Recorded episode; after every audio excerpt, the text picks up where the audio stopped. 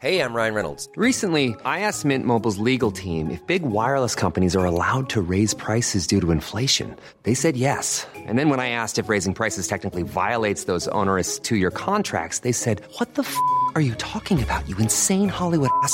So to recap, we're cutting the price of Mint Unlimited from $30 a month to just $15 a month. Give it a try at mintmobile.com slash switch. $45 upfront for three months plus taxes and fees. Promo rate for new customers for limited time. Unlimited more than 40 gigabytes per month. Slows. Full terms at mintmobile.com.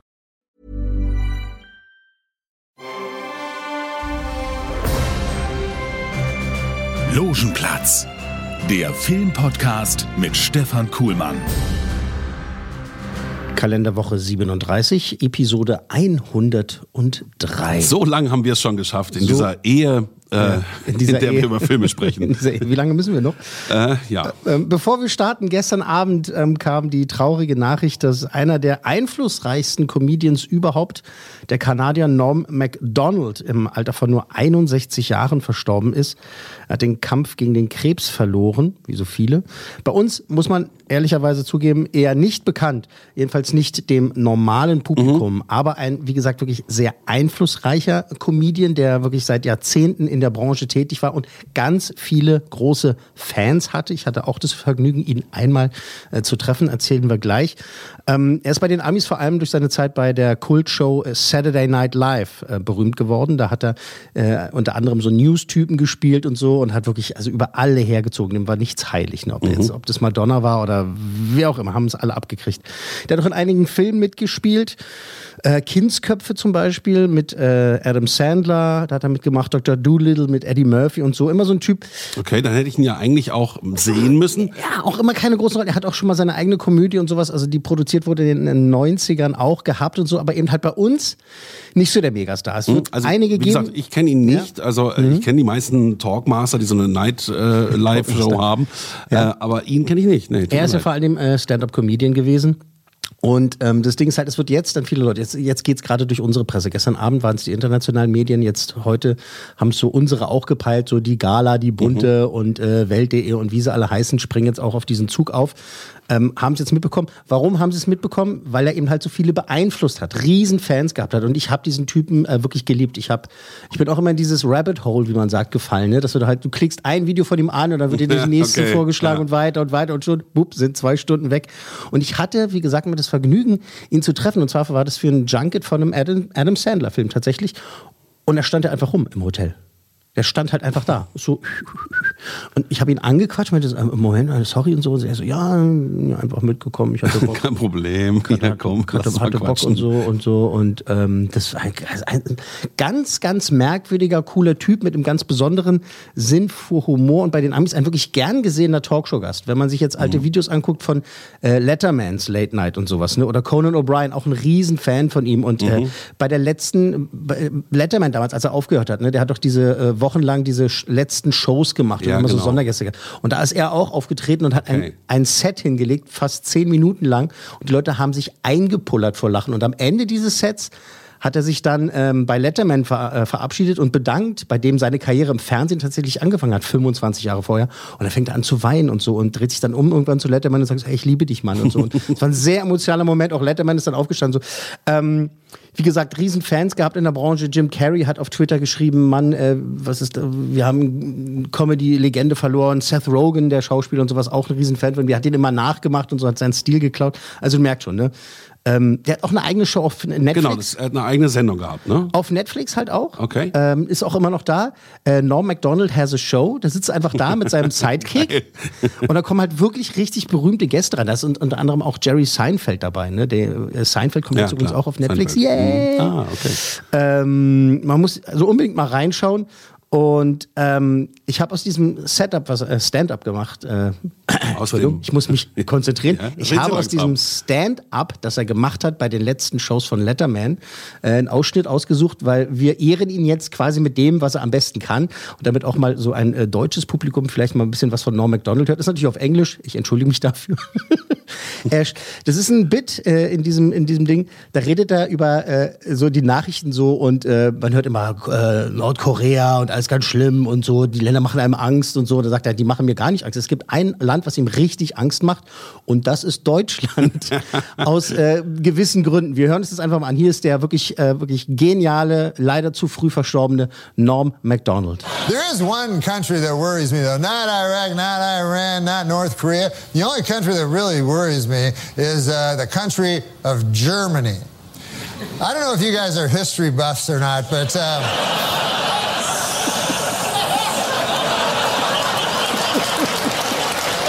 In the early uh, part of the previous century, Germany decided to go to war. And uh, who did they go to war with? The world. this had never been tried before. And uh, so you figure that would take about five seconds for the world to win, but uh, no, it was actually close.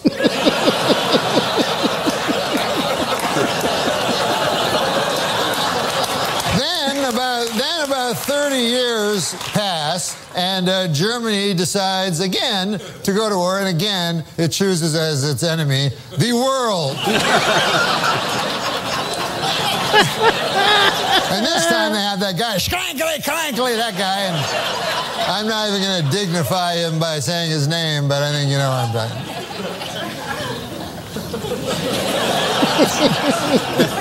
But you'd think at that point the world will go, listen, Germany, here's the deal. You don't get to be a country no more on account of you keep attacking the world. The world. Oh Mann, rechts hat er, ja genau. ja, das als- Zweimal Krieg angefangen und immer mit der Welt. Genau, und dann mit der Welt Ja. angefangen. Und nochmal. Und Sehr lustig. Äh, ja, ähm, toller Typ. Ähm, fand ich wirklich toll und es hat mich gestern äh, auch getroffen. Tatsächlich Ich hab ein paar, mit ein paar Kollegen hin und her geschrieben und die meisten haben halt auch gesagt, Mensch, den kennt hier bei uns ja gar keiner so richtig. Aber wenn man jemanden mal getroffen hat, dann haut dann das natürlich mehr. Das Ja, genau. Und eben, weil der auch wirklich genial war. Das war jetzt nur so ein ganz, ganz kleiner Ausschnitt. Äh, unvergessen, äh, viel zu früh verstorben, Norm MacDonald.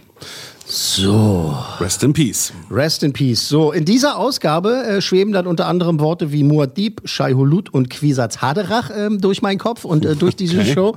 Äh, kommen wir gleich noch zu. Zunächst aber, ähm, wir müssen auch drüber reden. Ähm, erstmal Hallo, Fabian May. Ja, hallo, ja, es ist ja wirklich so eine vollgepackte Sendung heute. Ja, ist ganz schön was los. Aber wir wollen auch noch mal über den Matrix 4 Trailer sprechen. Ja, habe ich auch schon gesehen. Ähm, der äh, ist ja vor ein paar Tagen äh, gelauncht worden, ne? also äh, in die Welt hinausgeschossen worden von den Produzenten, von den Wachowski-Geschwistern.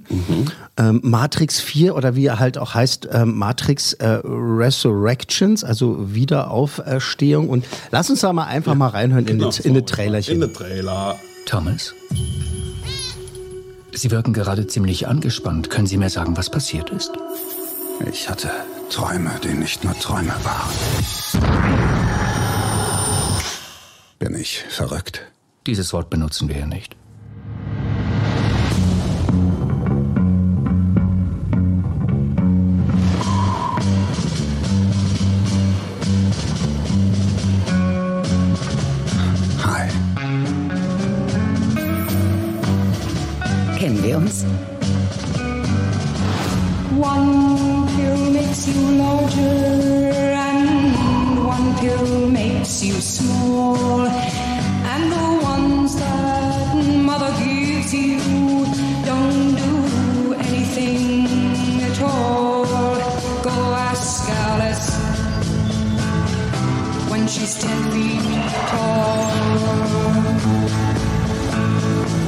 Zu rabbits. Willst du die Wahrheit, Neo? Dann musst du mir folgen.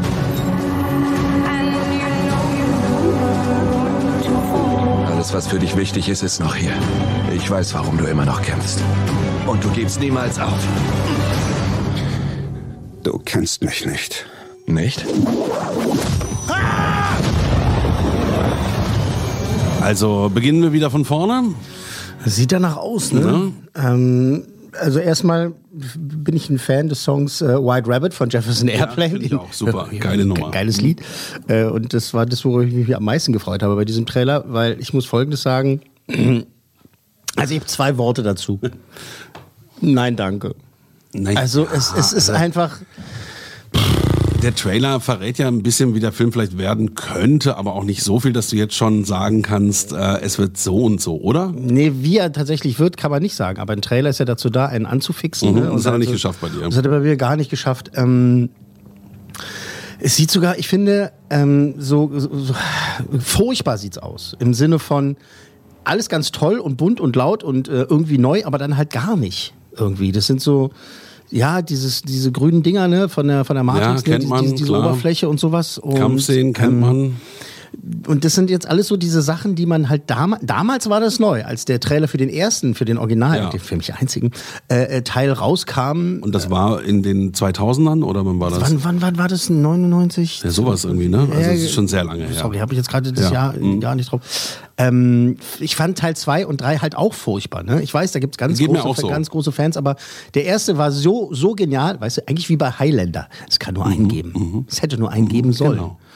Ähm, damals geile Optik, ne? Ähm, aber dann halt in den Fortsetzungen halt furchtbar prätentiös und viel zu verkopft. und Ich fand dann beim dritten Teil nur die Auflösung gut, dass er dann also bis zu den Maschinen kommt. Das fand ich ganz gut als Ende, aber äh, die, die, die ganze Zeit dazwischen, nach dem ersten Teil bis Ende dritten, hätte man sich sparen können. Ja, Vielleicht müssen wir mal einen Sonderpodcast machen. Wenn tatsächlich Matrix 4 rauskommt, dann nehmen wir mal so die ganze Serie auseinander. Das ist Ja, vielleicht eine ganz gute macht Idee. Sinn, ja. Vielleicht ganz lustig, weil da sind Sachen, also klar sind da geile Bilder, ne? Und Mhm. äh, aber da war viel zu viel, was ich halt blöd fand. So, und jetzt zu diesem Trailer halt nochmal, das ist so, es scheint, es ist zwar offiziell eine Fortsetzung, aber es scheint mir eher so ein Reboot zu sein, dass sie halt quasi einfach so. Es ist man so munkelt vor auch, der dass Geschichte startet. Ja, es, man munkelt Mhm. auch, dass zwei und drei halt dann irgendwie, äh, ähm, also dass sie so tun, als wenn die nicht stattgefunden haben, so in dieser Zeitlinie Mhm. Okay. sozusagen. Klar, damals war das ja auch dieses äh, philosophische Ansatz, der Held muss immer wieder kommen und neu geboren werden und immer wieder loslegen. Mir gefällt es überhaupt nicht. Das muss ich sagen, das ist halt so, das, das, flasht mich nicht mehr, weil die- diese Bilder, äh, auch wenn die jetzt einen bunten neuen Filter drauf haben, Ja, ich meine, es war ja damals von der Kameratechnik komplett neu mit diesen ja. neuen Kameras, wo man diese Kampfszenen eben Damals war das neu, ja. Das neu, jetzt ist es ein alter Käse. Jetzt haben wir 20 Jahre jetzt später. Kann man das auch alles im Computer machen und so weiter, was 20 damals Jahre noch nicht so möglich war. Aber geben wir ihm doch einfach mal eine Chance und sagen, weil ich habe das Gefühl, dass er ja schon so ein bisschen daran ansetzt, wo der Film oder die Reihe krankt, dass er irgendwie bei Teil 1 irgendwie wieder loslegt. Ja, ja, so Neo ist jetzt älter und weiß angeblich nicht, dass er Neo ist. Mhm. Genau. Mhm. Beziehungsweise, also hier, Thomas Anderson, ne, Mr. Anderson, Mr. Anderson. Und so wie es aussieht, ist auch der Dings nicht da, hier Agent Smith. Richtig, Hugo so ein Weaving. Der ist nicht Agent dabei, jetzt so, so alles neu. Und auch Ja, äh, Morpheus neu. ist Mhm. auch ein neuer und so. Nur er und äh, Dings hier, äh. Trinity, Trinity sind Genau. halt äh, Trin. Trin, Trin und Neo. Gut. Ähm, aber okay, dann lass uns kurz den Trailer bewerten. Und der Trailer schafft nicht das, was er soll. Bei mir Bei mir auch nicht. Bei mir, also wirklich nicht. Sorry. Also ich würde mich freuen, wenn die äh, Wachowski-Geschwister, muss man ja vorsichtig sein, weil ich bin da immer nicht auf dem aktuellen Stand. Jetzt sind sie, glaube ich, gerade Frauen. Ich will niemand zu nahe treten. Äh, wirklich zwei geniale Köpfe, die wirklich tolle Visionen haben und tolle Bilder machen können. Die haben wirklich tolle Filme gemacht. Ich bin Riesenfan von Cloud Atlas zum Beispiel. Fand ich, fand ich genial. Ich weiß, den haben auch viele Aber verrissen. war auch ein Flop. Ja, war leider auch ein Flop und so. Ähm, aber ich, ich hätte mir gewünscht, dass sie etwas was Neues machen, was anderes. Und äh, naja, also mich catcht's nicht. Wann soll der ins Kino? Im Herbst oder Weihnachten, der Dezember? kommt jetzt noch dieses Jahr, oder? Ja, wahrscheinlich im Dezember. Ja, ja. Wann, Scheiße, muss doch irgendwo stehen. Sag. Gut, James Bond Egal. kommt ja auch bald. Ja, ja, da freust du dich ja drauf, weißt du so. Also äh, Matrix 4 Resurrections, äh, ich sage nein, danke. So. Da ist irgendwie auch Erection drin, ne? Gut, nächster Film. Äh, wir begeben uns äh, zu unseren Freunden von Netflixu. Mhm. Ähm, eigentlich wollte ich jetzt am vergangenen Samstag, am 11. September, nichts sehen oder hören, äh, was mich an diesen schrecklichen Tag erinnert, ne, von vor 20 Jahren. Ähm, letztendlich habe ich mich dann doch spät abends dann am 11. September dann doch hinreißen lassen äh, in die neue Doku-Serie Turning Point, Wendepunkt, ähm, äh, reinzuschauen. Es ist eine über fünf Stunden dauernde neue Aufarbeitung der Ereignisse, Hintergründe, Folgen und Schrecken der Anschläge von 9-11. It was a beautiful fall morning. There was the loudest noise I had ever heard. And it got dark. Pieces of this story continue to come together. I've never seen anything like this. I whispered into the president's ear America is under attack. I am convinced military action will not prevent acts of terrorism. Oh, wait, no, they're shooting from? There's before 9 11 and there's after 9 11. In the 1990s, we were fixated on a new world order that would spread democracy throughout the world. 9 11 brought war home. It made America afraid. The NSA said, take as much data as we can. This was the electronic version of an unauthorized government raid on your house. The United States had to punish those responsible for these attacks. There was no higher mission than finding Osama bin Laden. The perpetrators of terrorism only understand the use of force.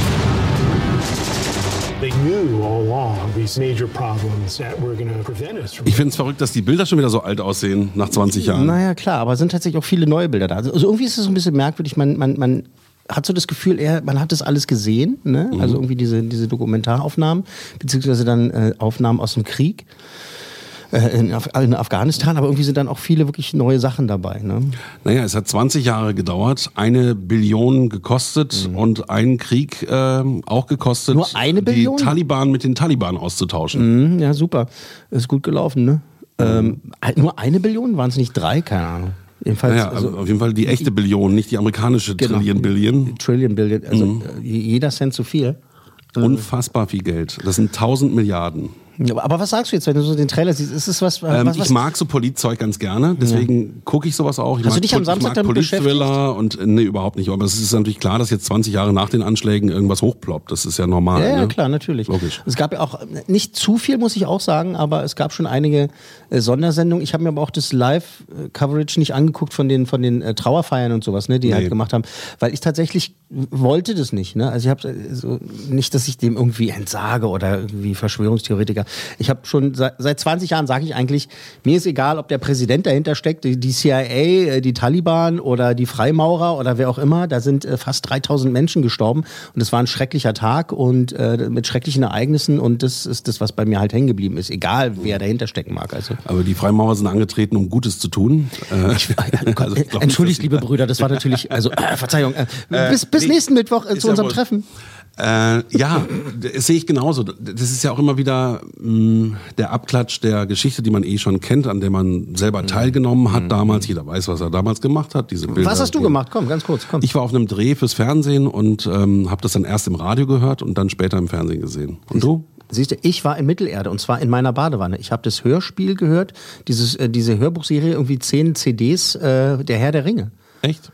Äh, in Vorbereitung auf äh, so die, ne, die, die, die Peter Jackson-Filme und sowas. Ne? Und ich lag in der Badewanne und bin irgendwann dachte ich, oh, jetzt hole ich mir was zu essen. Bin, nach, bin raus zum Supermarkt, da waren die Leute schon ganz Waren merkwürdig, narrisch, ja? merkwürdig drauf. Ich so, was ist denn hier los? Komm nach Hause und da war mein Anrufbeantworter voll. Mach den Fernseher an, oh mein Gott, äh, was ist da passiert? Ja. Und dann habe ich den Fernseher angemacht und wie viele von uns die nächsten zwei Wochen nicht mehr ausgemacht. Genau. Also lief die ganze Zeit der Fernseher. Ähm, was soll man jetzt dazu sagen, also zu ähm, ähm, Turning Point, Wendepunkt auf Netflix? Es ist wirklich beeindruckend recherchiert, muss man sagen, interessant umgesetzt. Es geht auch eben um die Ursprünge des Ganzen. Ne? Also es fängt schon an in der ersten Folge mit den Anschlägen, aber dann geht's halt nochmal zurück, äh, die Aufarbeitung. Äh, nicht nur der Anschläge selbst, sondern ähm, was davor war, wie es dazu kommen konnte. Ne? Und auch wenn man das sieht, diese Aufnahmen, es ist immer wieder äh, und immer noch erschreckend. Äh, also schon richtig in Stimmung dafür sein. Also man muss das wollen. Ne? Das ist jetzt nicht so, "Schu- Schatz, was gucken wir heute lass komm uns hier, bei mal die Wendepunkt Geschichte des reingucken." 11. September angucken. Ähm, das geht tatsächlich auch äh, bis nah ran ans Ende jetzt des Afghanistan-Einsatzes, also höchst aktuell. Mhm. Und ähm, ich weiß nicht, vielleicht nimmt man sich danach was Lustiges vor. Also äh, Zirkusbesuch oder so, wenn es Nein, geht. wer oder- gern so historisch Vielleicht eine romantische Komödie guckt, der kann das doch sicherlich sich Ja, angucken. Ne? Ich glaube, also das, was ich gesehen habe, wie du schon sagst, Mhm. hat es eine hohe Qualität. Ich habe das äh, abends geguckt am Samstag und dann war ich so fertig und dann, oh Gott, jetzt brauche ich eine Pause. Dann habe ich mir erstmal so ein altes Star Wars Doku angeguckt. ich dachte so, komm mir über sowas an. Ah, Bewertung. Ähm, also es ist wirklich sehr gut gemacht. Es ist in Anführungszeichen unterhaltend, weil es halt viele interessante Aspekte äh, zeigt und so. Und das ist auch jetzt hier irgendwie nicht, also da wird keine Seite äh, verunglimpft oder glorifiziert, da werden halt Fakten auch vorgetragen, Mhm. dass die Amerikaner halt äh, Mist gebaut haben und sowas und was da passiert ist und dort passiert ist und so. Also das ist jetzt, ich würde es jetzt nicht hundertprozentig als objektiv, äh, naja, vielleicht doch. Aber es ist Fall naja. journalistisch. Es ist journalistisch, Dankeschön, das ist ein gutes Wort, danach habe ich äh, wahrscheinlich gesucht. Ähm, äh, es ist schrecklich packend, Mhm. schrecklich, schrecklich, aber halt auch äh, gut gemacht, ne? also für, für das, was es ist. Vier cool Männer. Vier Coolmänner von möglichen fünf für Turning Point, 9-11 und der Krieg gegen den Terror. Alle fünf Episoden und jetzt ne, festhalten, habe ich ja schon gesagt, ne, immer so wirklich circa eine, eine Stunde lang. Ne? Also, also fünf Stunden brauchst du. Also fünf Stunden muss man dafür einplanen. Äh, Jetzt alles auf Netflix. Gut, ich glaube, ich werde es mir angucken. Wir jetten rüber zu äh, Prime Video, zu unseren Freunden von Amazon. Seit dem 18. August schon läuft da die äh, neue Dramaserie Nine Perfect Strangers. Ich bin jetzt erst dazu gekommen, mit meiner Frau das zu gucken.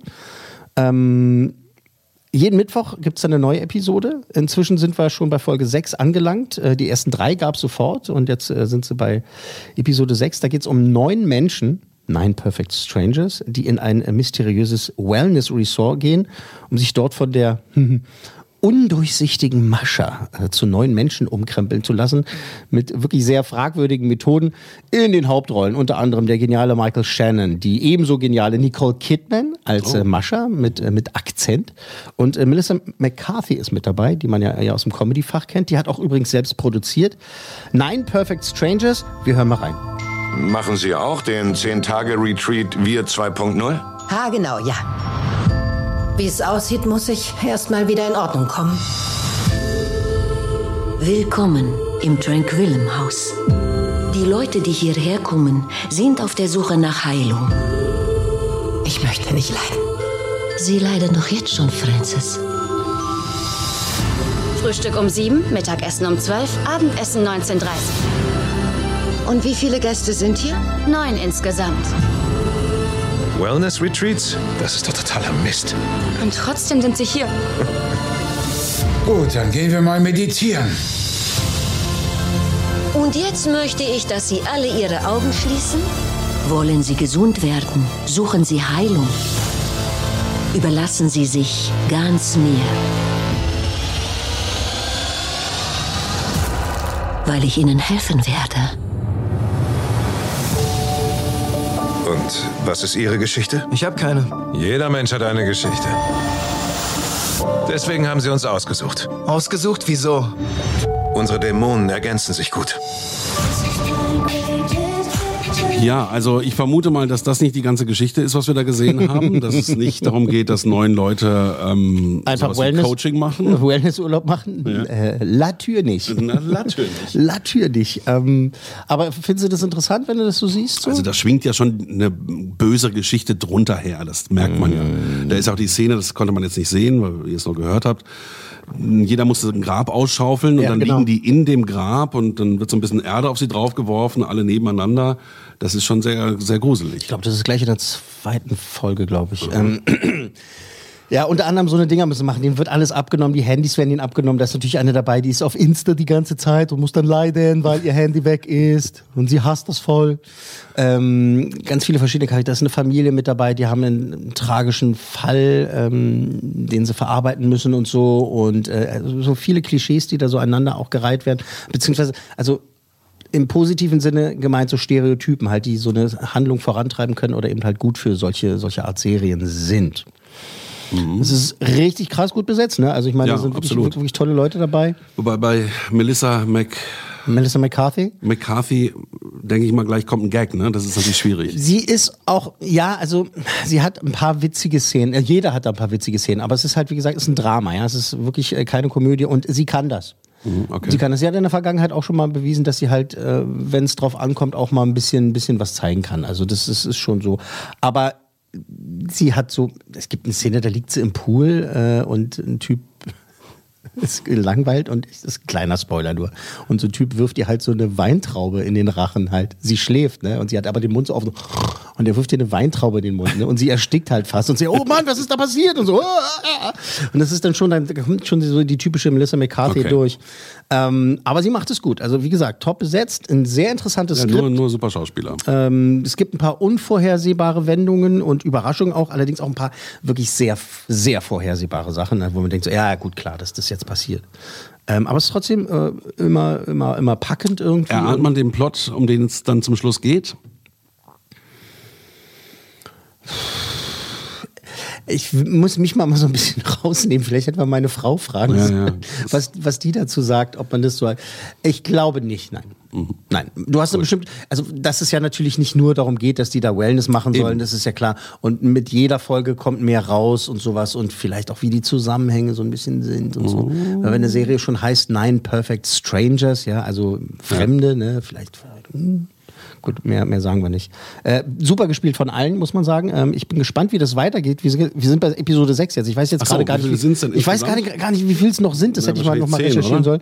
sollen. Ähm, meistens sind es ja immer so acht oder zehn, ne? Ja, würde ich auch sagen. Also wenn du bei sechs bist, dann werden es wohl zehn sein. Äh, und ich habe halt auch gehört, äh, dass es halt dann, ähm, also krass wird abgeschlossen sein irgendwie, aber das Potenzial haben, dass es weitergeht, aber nichts Genaues weiß man nicht. Ähm, seit heute ist Folge 7 dann online. Ne? Äh, Ach so, jetzt- das kommt wöchentlich Jetzt raus. am Oh, jeden, okay. Mittwoch, jeden Mittwoch eine Folge. Und ähm, bei allem, was ich bisher gesehen habe, vergebe ich gerne na, Vier Coolmänner. vier Coolmänner von wirklichen fünf für Nine Perfect Strangers auf äh, Prime Video gerne reinschalten. Also wenn ähm, eure Freundin oder äh, ihre Frauen oder wer auch immer halt sagt so, äh, gibt's was Interessantes, was wir gucken können? Ich will jetzt nicht schon wieder Friends gucken zum 20. Mal. Dann doch bitte das Und auch nicht Desperate Housewives, du Arsch, mach doch mal bitte was Neues. Dann äh, gerne Nine Perfect Strangers reinhauen. Meiner Frau gefällt es sehr gut. Gut, also, das war ja schon mal ganz erfreulich. Wir haben hier zweimal vier Coolmänner gehabt. Was hatten wir schon im Trailer? Äh, Können wir nicht bewerten. Den bewerten Äh, und jetzt kommen wir eigentlich zu dem, um den sich diese, also um das sich die ganze Sendung hier, hier dreht. Drehen soll. Also, drehen soll, muss. Wir sind Drehen. jetzt 25 Minuten beschäftigt gewesen mit unseren Kollegen von Netflix, Amazon Prime Video, Trailern und natürlich auch verstorbenen großen Künstlern, Ja. um jetzt hier hinzukommen, meine sehr verehrten Damen und Herren. Ja. Er war schon letzte Woche im Kino und weiß, wovon er spricht, denn er Ja. hat äh, in seiner Funktion als Filmkritiker den Film schon vorab sehen dürfen, der ab heute im Kino ist.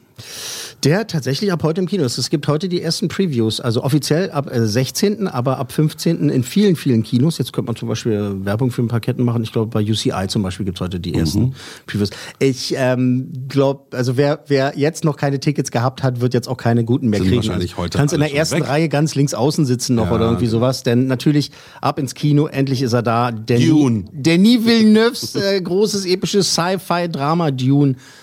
Er heißt aber nur noch Dune, nicht mehr der Wüstenplanet. Nee, nicht mehr der Nur noch Dune. Nur noch Dune. Wobei, so, und jetzt müssen wir alle ganz tapfer sein, der richtige Titel des Films, also das ist dann auch die Titelkarte im Film, wie das heißt, Titelkarte, Mhm. Dune Teil 1. Okay. Oh nein, was hat das zu bedeuten? Also, wer jetzt äh, sich damit noch nicht so auskennt, es ist die Geschichte des Hauses äh, Atreides im Jahr 10.191. Also ein bisschen was in der Zukunft. Ein bisschen. Äh, die werden vom galaktischen Imperator dazu auserkoren, sich um die Spice-Förderung auf dem Wüstenplaneten Arrakis zu kümmern, ne? der Wüstenplanet. Spice ist die wichtigste Substanz im ganzen Universum, wird äh, zum interstellaren Reisen von sogenannten Navigatoren benutzt. Die haben, da, also die mutieren sozusagen und können dadurch Zeit und Raum halt äh, äh, Verbinden? verbinden, oder, oder falten, wie auch immer man das nennen ja, möchte. ah, okay. äh, und ähm, dieses Spice kommt auf nur einem einzigen Planeten im gesamten Universum vor, eben auf dem Planeten Arrakis. Herzog Leto Atreides, seine Konkubine, ja, nicht seine Frau, seine Konkubine, äh, Lady Jessica, die ist von dem ähm, mysteriösen Orden der Bene Gesserit. Das sind so eine Art Nonnen, Hexen, Wahrsagerin, Politikerin, so eine, so eine Mischung.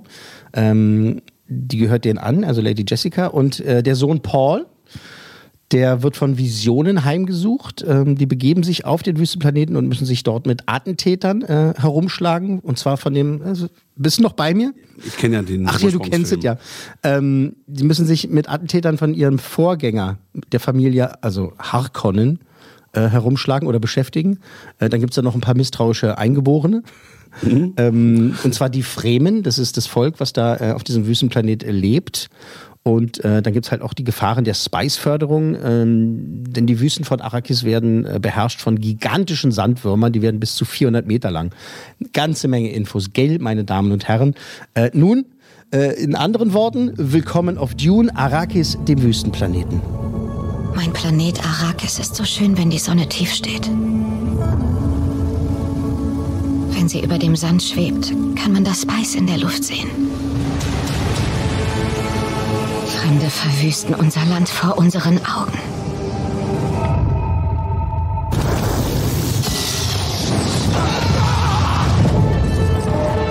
Mein Volk hat nur Grausamkeit von ihnen erfahren. Was soll nur aus unserer Welt werden?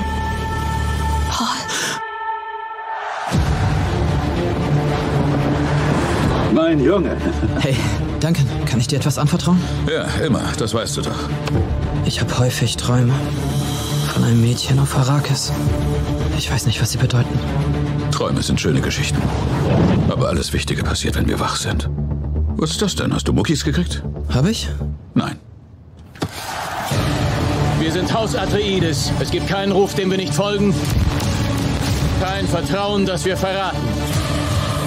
Lächeln, Gurney. Ich gebe mir Mühe. Der Imperator bittet uns, Frieden nach Arrakis zu bringen. Haus Atreides nimmt an! Ich kenne dich. Irgendetwas erwacht in mir. Du musst dich deinen Ängsten stellen. Komm mit mir. Du musst bereit sein. Du bist den Harkonnen nie begegnet. Das sind keine Menschen, das sind wilde Tiere. Der Sohn des Herzogs sieht zu viel. Das ist mein Dune. Töte sie alle. Ja, alles drin, was man so will. Ja, alles drin, was man so will. Ähm, ja, du hast doch den Trailer auch schon mal gesehen, ne? oder? Nee, den habe ich noch nicht gesehen. Nicht gesehen. Was sagst du? Ähm, Was sagst du? Was, was ist bei, dein dem, bei dem alten äh, Wüstenplanet fand ich eigentlich die, die Bilder und dieses Entrückte ganz gut. Das kommt mir so ein bisschen vor, als wenn es so angelehnt ist an Star Wars, auch von der Bildhaftigkeit. Ganz bisschen. Ne, die, die Raumschiffe. Mhm. Aber gut. Das sind halt Raumschiffe, ne? Irgendwie, Mhm. Wie soll ein Raumschiff aussehen? Aber Raumschiff äh, aussehen. es ist schon, schon sehr mystisch. Die sehen schon sehr speziell aus, darf man aber auch sagen, das Mhm. Design. Ich freue mich schon auf das Buch, da kommt jetzt demnächst noch ein Buch raus, äh, The Art of, ne? also beziehungsweise so Konzeptzeichnungen und so weiter. Ähm, ich hole mal ein bisschen geschichtlich kurz nochmal aus dazu. Bitte. Ne? Also äh, Frank Herberts Romanreihe ne, aus den 60er Jahren galt lange als unverfilmbar. Äh, der erste große Versuch kam ähm, von dem exze- exzentrischen Alejandro Jodorowsky der an seiner gigantischen 12 bis 14 Stunden Version äh, scheiterte. Also der hat die Finanzierung einfach nicht hingekriegt, das, da ist so viel Geld verpulvert worden und dann haben die äh, Geldgeber irgendwann gesagt, ja, wir würden den Film machen, aber mit einem anderen Regisseur. Und dann hat er gesagt, nö, dann ziehen wir jetzt einen Stecker. Gibt's eine tolle Do Das heißt, das, das wurde nie irgendwie veröffentlicht. Gibt es eine wirklich richtig tolle äh, Dokumentation drüber, Jodorowskis Dune. Unbedingt angucken, sehr, sehr, wirklich dramatisch, sehr inspirierend, was der alles machen wollte. Ähm, der hatte die Idee gehabt, HR Giga zu benutzen, was danach dann äh, Ridley Scott bei Alien gemacht hat. Also der hatte die Idee, mit dem zusammenzuarbeiten, Hollywood-mäßig, also filmmäßig. Der hatte die Idee gehabt, dass äh, jeder Planet, äh, jedes Haus äh, eine andere Band bekommt. Er hat einmal die Franzosen Magma, ja, Franzosen waren es, glaube ich, genommen, und wollte Pink Floyd haben. Wow. Als Band, die halt die Musik für diesen Planeten macht, für dieses Haus macht. Unbedingt gucken, Jodorowskis Dune, tolle Dokumentation. Ähm, ja, Kultregisseur David Lynch, der hat es ja in den 80ern geschafft, den äh, Stoff auf die Leinwand zu hieven. Seine Version sollte auch gut fünf Stunden dauern. Also er hatte das so konzipiert, halt auch fünf Stunden Film, aber Produzenten haben auch da gesagt, "Oh, nee, da müssen wir, glaube ich, mal intervenieren und haben den drastisch geschnitten, beschnitten, umgeschnitten. Und heraus kam halt diese wirklich stellenweise geniale, beeindruckende, aber auch leider sehr zerstückelte, ähm, merkwürdige und dann auch leider oft auch nur blöde wirkende Masse von Dune-inspirierten Sequenzen. Alles in allem muss man sagen, eine Enttäuschung für die Fans des Buches. Es gibt gibt viele, viele Menschen auch in meinem Bekanntenkreis, die halt sagen, das ist so ein genialer Film, ich liebe den hart und inniglich, ist das Beste unter der Sonne. Haben das Buch nie gelesen. Ist ja auch völlig in Ordnung. Du darfst ja gut finden, was du gut finden möchtest. Aber ich habe damals zum Beispiel das, als ju- junger, junger Mensch das Buch gelesen, bevor der Film rauskam. Und war bei dem Film, dachte ich so, what the Was soll fuck? das hier? Was, Ja, genau. Okay, was macht, ja und was, so. was macht Sting hier? Mhm. Sting ist aber so. mal da. Also ähm, zur Ehrenrettung von David Lynch, ähm, der durfte eben nicht den Film präsentieren, Machen, den er eigentlich gemacht den, hat, den ja. er eigentlich Ja. machen wollte. Also da wurde dann halt leider so dann rumgeschnippelt äh, bis zur äh, Un Unkenntlichkeit. Bis zur Kastration. Ah, zerstückelt. Ähm, hält halt trotzdem einen besonderen Platz in der Filmgeschichte, muss man sagen. Ist eine, eine. Art Mhm. Kultfilm auf jeden Fall. Und äh, so. Jetzt gibt's halt dann eben auch diese Leute, die halt sagen, na mal gucken, was der neue Film kann. Also das wird ein Teil des Publikums sein, das jetzt reinrennt, die äh, Fans des äh, Originals, sag ich jetzt mal, der, der Lynch-Version, die da reinrennen. Anfang der 2000er gab's noch mal eine TV-Serie, kann sich daran erinnern? Nein. Gab es sehr wohl. Unter anderem mit Uwe Ochsenknecht, der war auch mit dabei. Es war so Doch, inter ich mich internationale Produktion. Krass, äh, Die fanden wohl auch einige irgendwie gut, haben gesagt, ja, das ist irgendwie voll auch so dem Buch entsprechend, so mag, mag Nee. sein. Ähm, Fand ich nicht und es war sehr, sehr furchtbar. Miese Effekte, miese Atmosphäre, das war so dieses, es sah so billig aus. Das Ja, war Ich so. erinnere mich auch, ich bin da irgendwann mal rein und dachte, um Gottes Willen, was ist das für eine europäische Scheiße? Ja, wie, so- wie so eine schlecht produzierte Stargate-Folge. Genau, so wie Stargate. Also da ist, ja, aber Stargate tausendmal Das war noch besser. besser, genau. war, war noch besser. Also wirklich auch Dune unwürdig so. Jetzt also Monsieur Denis Villeneuve. Der hat gemacht Arrival zum Beispiel, diesen tollen Science-Fiction-Film. der ja auch Ähm, bei uns in den 100 besten Filmen aller Zeiten schon einen Platz bekommen hat. Hat richtig, da richtig. Ja. Hast du vorsichtig gesagt, war? Was denn? War der schon? War ja, der schon? War, der Ja, war schon. schon, Äh, einfach ein toller Regisseur. Ähm, ich habe mich damals erst gefreut, dass er Blade Runner äh, 2049 machen würde. Dann war ich von dem Film sehr enttäuscht, aber halt das äh, auch nochmal ganz andere. Gründe. Also, Denis Villeneuve, äh, toller Regisseur, muss man einfach sagen. Ist also wirklich äh, so ein wahrer Meister und sein Werk, und jetzt kommt, jetzt gehen wir ins äh, Detail, wird auch insgesamt fünf Stunden dauern. Zunächst bekommen wir aber nur, in Anführungszeichen, nur zweieinhalb Stunden. Sein Team steht quasi schon in den Startlöchern, um Teil 2 zu machen, aber es wird jetzt abgewartet, wie erfolgreich Part 1 tatsächlich wird. Krass. Angeblich sind sie auf Go und er hat auch schon mal jetzt letztens in einem Interview gesagt, äh, ja, wir machen den. Es Wir machen den Film. Dune äh, par deux wird äh, kommen. Ähm, aber es, es wirklich es hat damit zu tun, wie dieser Film jetzt performt. Äh, ist der in den USA schon angelaufen? Nee, noch Nein, nicht. also das ist bei uns- zeitgleich. Nee, nee, wir bei uns zuerst, bei den äh, Amis erst später. jetzt. tatsächlich? Ja, ja, wir, wir, wir dürfen zuerst dran. So. Aber jetzt bequatschen wir mal den Film an sich.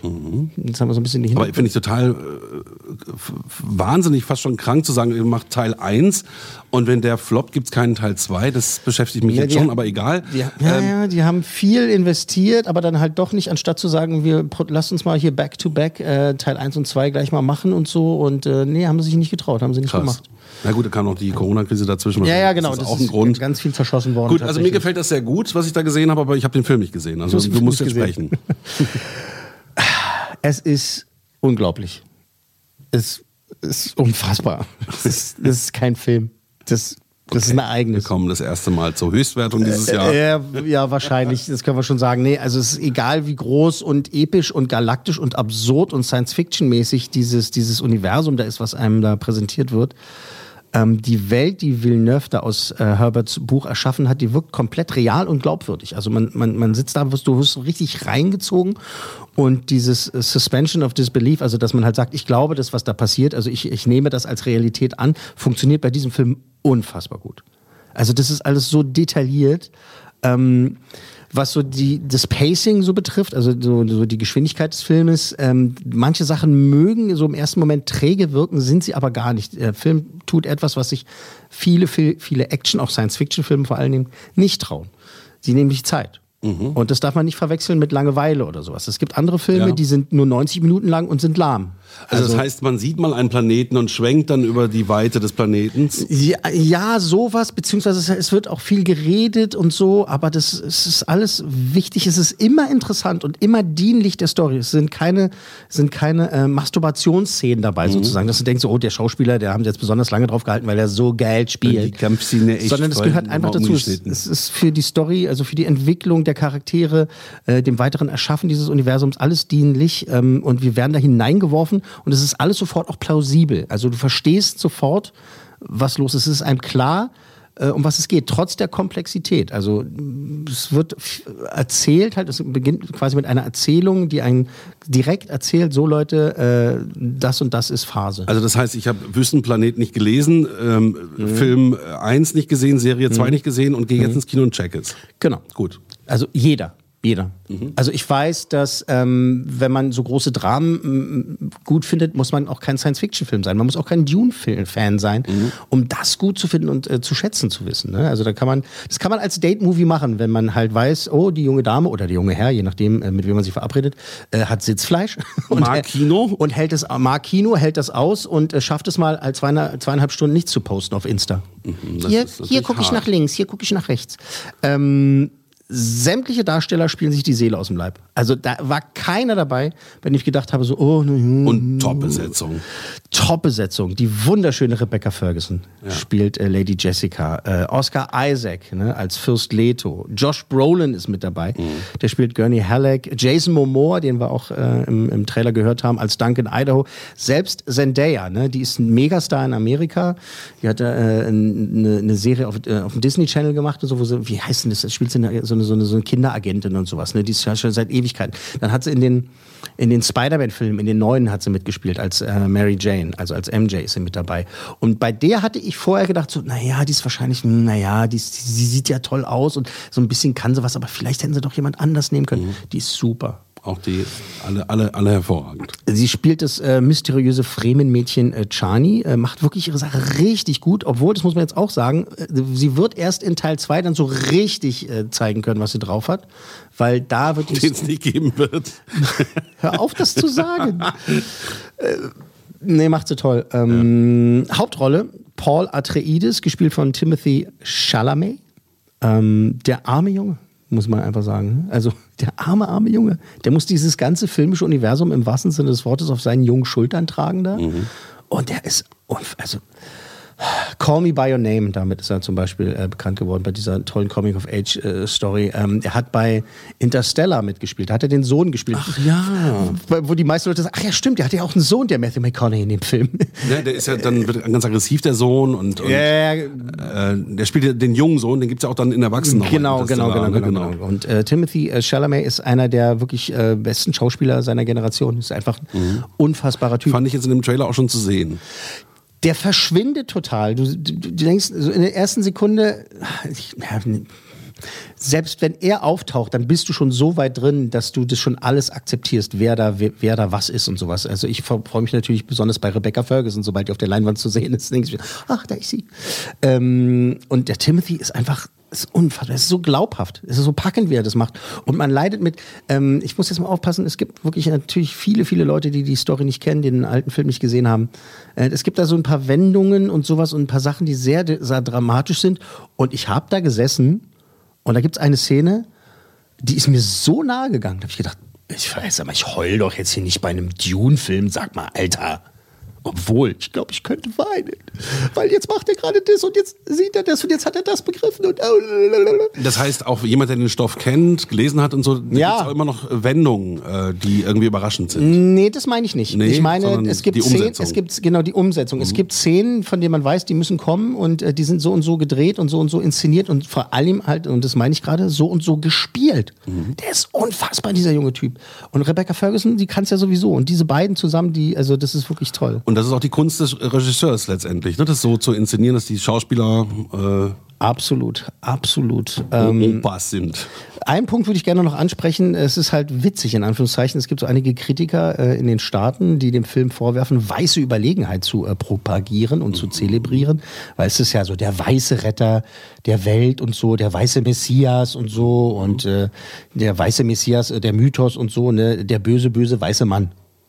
Ähm, da muss ich jetzt mal wirklich sagen, äh, Dune zeigt mit Leichtigkeit, was Diversität im Kino bedeuten sollte. Nämlich, dass egal ist, welche Hautfarbe oder welches Geschlecht äh, eine Rolle hat oder von welchem Schauspieler es gespielt wird, also kein Film zeigt das besser als dieser Film. Da gibt's ne, da gibt's ganz bestimmte Rollen, die sind im Original eigentlich Männer. Und da haben auch schon vorher welche geschrieben, so, äh, das ist eine Frau, was soll die Scheiße? Okay, das ist Ähm, ja der Beleg. aber das ist einfach so gut inszeniert und das, sind- das, du, du siehst sofort, er hat diese und diese Person ausgewählt, nicht weil jemand gesagt hat, du, wir brauchen noch eine Frau, sondern weil er wollte, dass das äh, in der Dynamik seiner Inszenierung viel besser funktioniert. Und das macht der Film. Das einfach so. Das, das, das ist einfach da. Da hätte ich hätte, hätte auch für mich sein können. Weiß ich, ich meckere ja auch manchmal darüber. Und das ist ja so, was, äh, die, die, die Meerjungfrau ist jetzt eine, eine farbige oder was ist denn hier los? Ähm, aber es funktioniert halt einfach. Okay, also cool. diejenigen, die das anprangern äh, in diesem Film, Siehst du ganz anders. sehe ich ganz anders. Also wie sagt man das seriös und höflich? Also für mich sind diese Leute Idioten. Gut.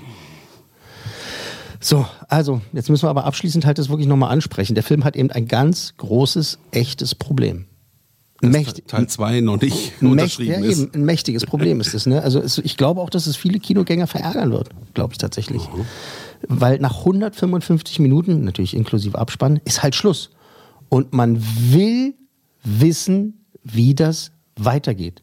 Nicht nächstes Jahr, nicht in drei Jahren, wenn überhaupt. So schnell wie möglich. Ich sage ja, ein großes Heulen und Wehklagen wird durch die Kinoseele Mhm. gehen, wenn es dann im Film heißt, äh, das ist erst der Anfang. Das, also, Ist mal ein richtiges Kinoexperiment. ja, in Anführungszeichen. Ne? Also es gab ja wirklich einige Leute, die halt das nicht wussten. Und dann steht da Dune Teil 1, Part 1. Mhm. Und dann geht schon das erste Raunen durch den Saal. Wie was? Und jetzt stell dir mal das normale Publikum vor. Die sitzen da zweieinhalb Stunden, ziehen sich dieses Meisterwerk rein und dann kommt plötzlich so, oh, und übrigens, äh, jetzt ist Pause drei Jahre lang. Und das ja, ist meinst du, es wird so lange dauern? Oder schafft man das auch in anderthalb Jahren?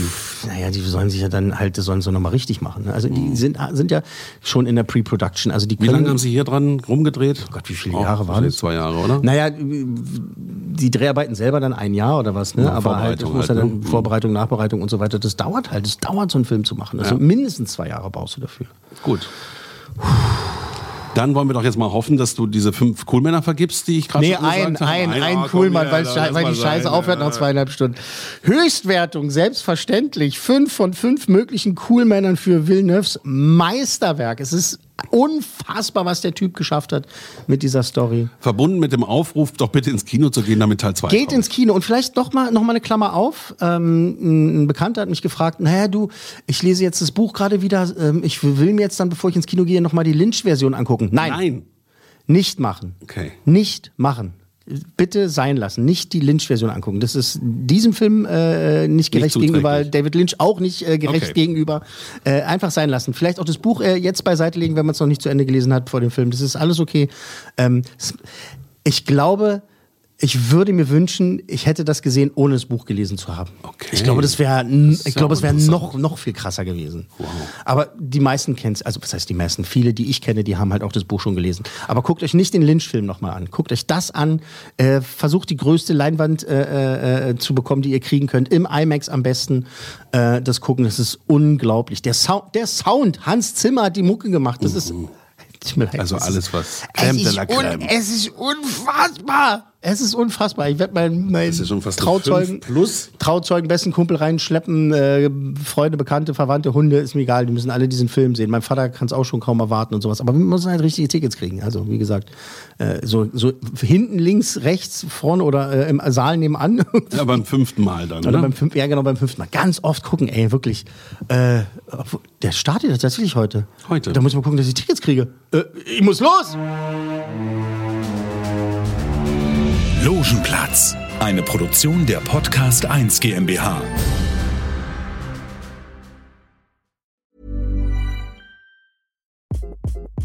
Hi, this is Craig Robinson from Ways to Win, and support for this podcast comes from Invesco QQQ, the official ETF of the NCAA. Invesco QQQ is proud to sponsor this episode, and even prouder to provide access to innovation for the last 25 years. Basketball has had innovations over the years too. We're seeing the game played in new ways every day. Learn more at Invesco.com slash QQQ. Let's rethink possibility. Invesco Distributors, Inc. Hey, it's Paige DeSorbo from Giggly Squad. High quality fashion without the price tag. Say hello to Quince. I'm snagging high-end essentials like cozy cashmere sweaters, sleek leather jackets, fine jewelry, and so much more. With Quince being 50 to 80% less than similar brands. And they partner with factories that prioritize safe, ethical, and responsible manufacturing. I love that. Luxury quality within reach. Go to quince.com slash style to get free shipping and 365 day returns on your next order. Quince.com slash style.